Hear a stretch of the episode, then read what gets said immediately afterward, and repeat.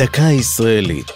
השבוע לציון 30 שנה למבצע שלמה, והפעם לזכר הנספים.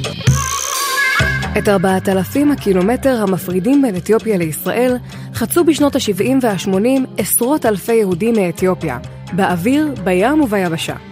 כארבעת אלפים מהם נספו במסע המפרך. בסוף שנות ה-70 החלה היציאה ההמונית של היהודים לעבר ציון, שעליה חלמו במשך אלפי שנות גלות. רבים הצליחו להגיע לגבול אתיופיה וסודאן, שם המתינו במחנות זמניים.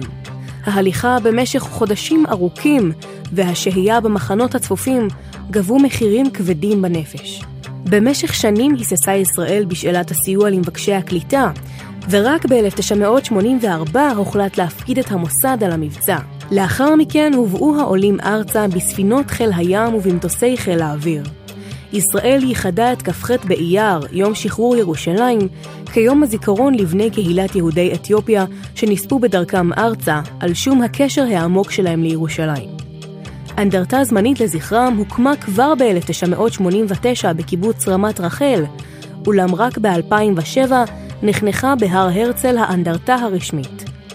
במבנה משובצים סיפוריהם של בני הקהילה, המתארים את ההוואי בכפר האתיופי, את הדרך ארצה, וכמובן, את חלומם העתיק לעלות לירושלים.